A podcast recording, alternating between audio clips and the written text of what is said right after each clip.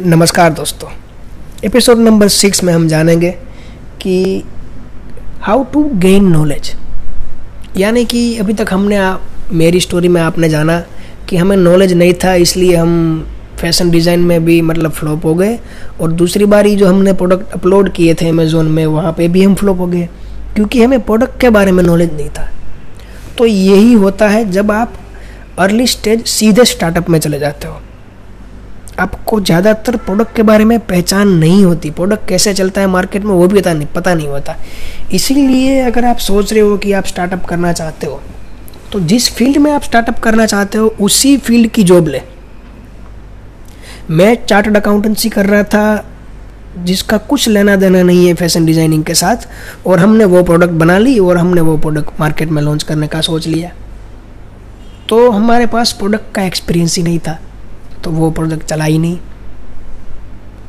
तो फिर आपको give away take away point यहाँ से ये होता है कि ऐसी प्रोडक्ट लीजिए जिस प्रोडक्ट में आपको पता हो, जिस प्रोडक्ट में आप, आपने स्टडी की हो एजुकेशन लिया हो, उसके बाद आपने उसमें ग्रेजुएशन की हो मास्टरी की हो, या फिर प्रैक्टिकल एक्सपीरियंस ज़्यादा नहीं मिलता इंडिया में आई नो कि प्रोडक्ट के बारे में नहीं मिलता। तो लेकिन जॉब वहाँ पे कीजिए जहाँ से आपको ऐसी प्रोडक्ट के बारे में सीखने को मिल रहा है। फिर हमने सोचा, उसके बाद इतना बढ़िया मतलब फ्लॉप वाला रिस्पॉन्स मिलने के बाद फिर भी हम नहीं रुके। फिर भी हमने सोचा अमेज़ोन में नहीं चला, कोई बात नहीं शोरूम बना लेते। शोरूम बन जाएगा तो ये तो मतलब शोरूम में तो बिक ही जाएगा।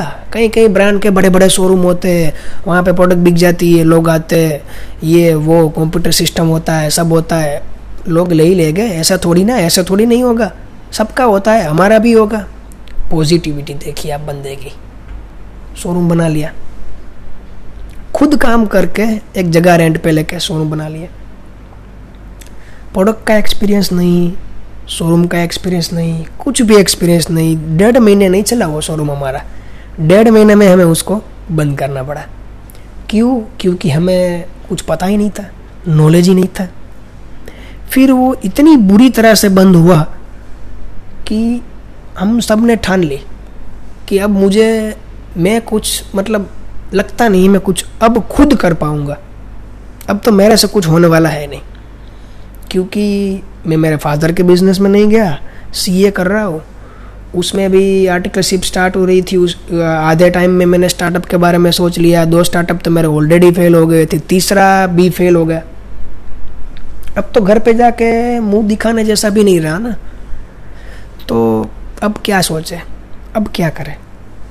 छोड़ दिया सब बेच बाच के सारा प्रोडक्ट और सब जाने दिया। सारी चीज़ें उठा ली और सब चल, मैं चला गया घर पे। बोल दिया पापा को कि ऐसा सब कुछ हो गया है और अब ये तो नहीं चलेगा। अब क्या करेंगे? मेरे पापा का सपोर्ट मुझे बहुत मिला। ही इज़ एक्सपीरियंस्ड उन्होंने जॉब कर कर के पैसे जोड़ के इस बिज़नेस में आए थे। उनका कोई गॉड फादर नहीं था। उन्होंने खुद किया जो किया वो।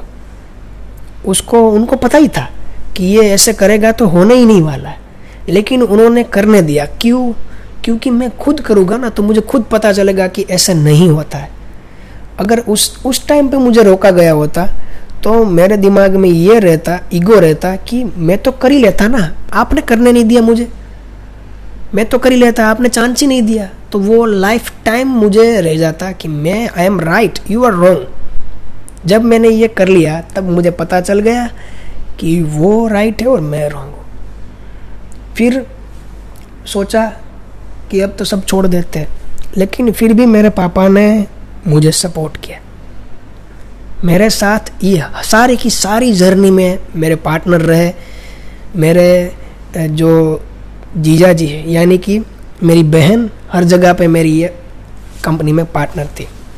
उनका भी मुझे बहुत बढ़िया सपोर्ट मिला कि तब उन्होंने सबने मुझे बताया कि हमें तो पता ही था कि ऐसे ये चीज़ें चलने वाली नहीं है, लेकिन तुम कर रहे हो इसलिए हमें तुमने रोका नहीं। करो एक्सपीरियंस कर लो, एक बार पता चल जाएगा लाइफ में स्टार्टअप क्या होता है बिज़नेस क्या होता है, आपको हम जो कर रहे हैं उसको इज़्ज़त देना और रिस्पेक्ट देना सीख जाओगे। आपने ये सीख लिया वी आर हैप्पी उसमें से मुझे पता चला कि ये बिज़नेस इतना इजी नहीं है। Early life early age startup इतना इजी नहीं है, जितना हम सोच लेते हैं, जितना हमें दिखाई देता है। तो यहाँ तक की स्टोरी में से आपको ये पता चला कि सीधा स्टार्टअप कर लेना। थोड़े से पैसे मिल जाए, थोड़ा सा सपोर्ट मिल जाए, कोई ना कोई फ्रेंड मिल जाए, वो सही नहीं रहता।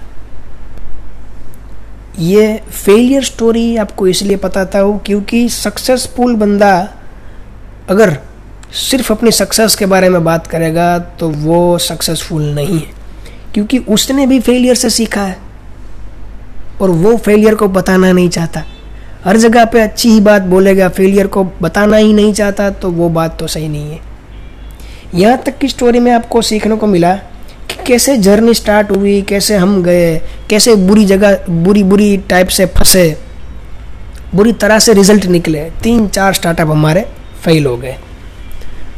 तो फिर अगले एपिसोड में हम जानेंगे कि कौन से ऐसे पॉइंट्स हमें करने चाहिए जहाँ से मुझे स्टार्टअप में सक्सेस मिला, जहाँ से मेरी जर्नी स्टार्ट हुई, जहाँ से मुझे सक्सेस दिखा और जहाँ से मुझे सपोर्ट मिला।